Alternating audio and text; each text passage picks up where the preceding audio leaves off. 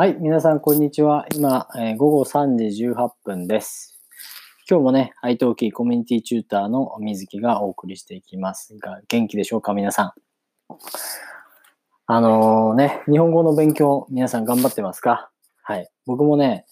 今、日本語の先生になるために勉強を頑張ってます。やっぱりこう、日本語を勉強することっていうのは、まあ、僕もね、やっぱり英語とかスペイン語とか勉強してきたんですけれど、たくさんの壁がありますよね。でも、なんか、言語を話すことって、その人と、なんか初めて繋がってるような感じになるんですよ。そういう気分になるというか。だから僕が初めて海外に行った時、まあ初めて海外に一人で行った時が2009年のニュージーランドだったんですけど、すごいその時勇気が行ったんですけど、1ヶ月しか滞在してないのに、こう、たくさんの人と知り合うことができて、僕はね、感動したんですよね。1ヶ月でもう号泣したんですよ。すっごい泣いて。で、もう帰りたくないと思って。で、その次に、次の年に僕はイギリスを決意したんですけどね、イギリスに行くことを決意したんですけど。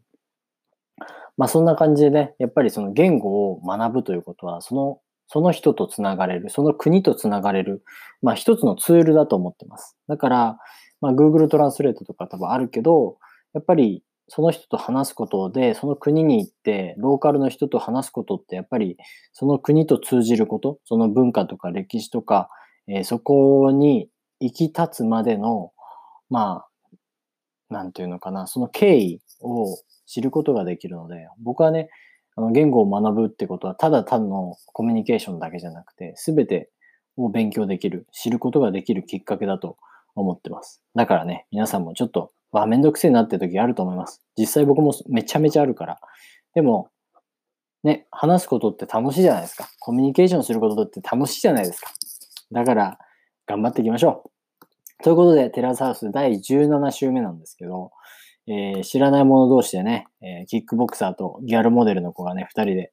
えー行きましたね。あの、デート。よかったですね。あの、まあ、結構お似合いなのかな？もうちょっとでも、ギャルの子ではない気がしますけどね。キックボクシングの人は。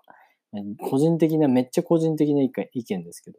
やっぱキックボクシングとか、そういう夢を、スポーツで夢を頑張ってる人って、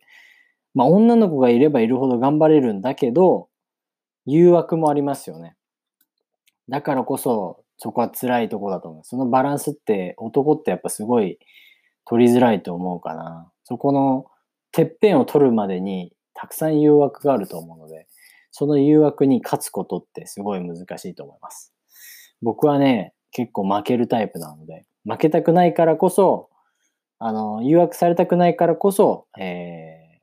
彼女はいないというね、えー彼女ができなかったっていう、えー作ってないというね、まあ、言い訳ですけども、まあ、僕の話はどうでもいいとして、ああ、まあそういうことですよね。ということで、あの、大輝くんとね、花ちゃんがデート行きまして、神社でね、お願いしましたけどね、こまあ、の、神社でね、帽子二人とも被ってましたけど、本当は帽子をね、外して、敬意を示そうということですね。うん、帽子を外してお願い、お願いするんだったらお願いしてっていう感じですね。はい。おみくじもしてね、あの、やっぱり一年の、どう、一年がどう運んでいくかっていうのは、まあ、おみくじで見たりとかして、あの、みんなね、それで、まあ、なんていうんですか、心機一転だったり、えー、まあ、喜んだり、悲しんだり するわけですけども。まあいいですよね。あまあ今回のテラスハウスはなんかそこまでそんな発発展はなかったですね、実際。まあセナちゃんが別に番組の後でもうマー君が卒業しちゃった、プロサーファーの子が卒業したけど、その人とまだ会ってるぐらいかな。別にそんなに大きいニュースではなくて。多分ね、みんな同じやっぱ日本にいるわけだから、結局会えるし、どんなところでも繋がってるので、結局デートなんかもね、できるっていうのが実際のところだから、まあそこはね、あの台本がなくても結局は自分らでコントロールできてしまうっていうところがあるから、まあそれは普通だと思います。まあそんな感じで、今日はね、一番いい話は僕が言語を学んだ、そのコミュニケーションとは何なのかっていう、言語とは何なのかっていう話をしたところが一番感動するところですね。テラスハウスはまあまあ、次に期待しましょう。それではまたお会いしましょう。チャオ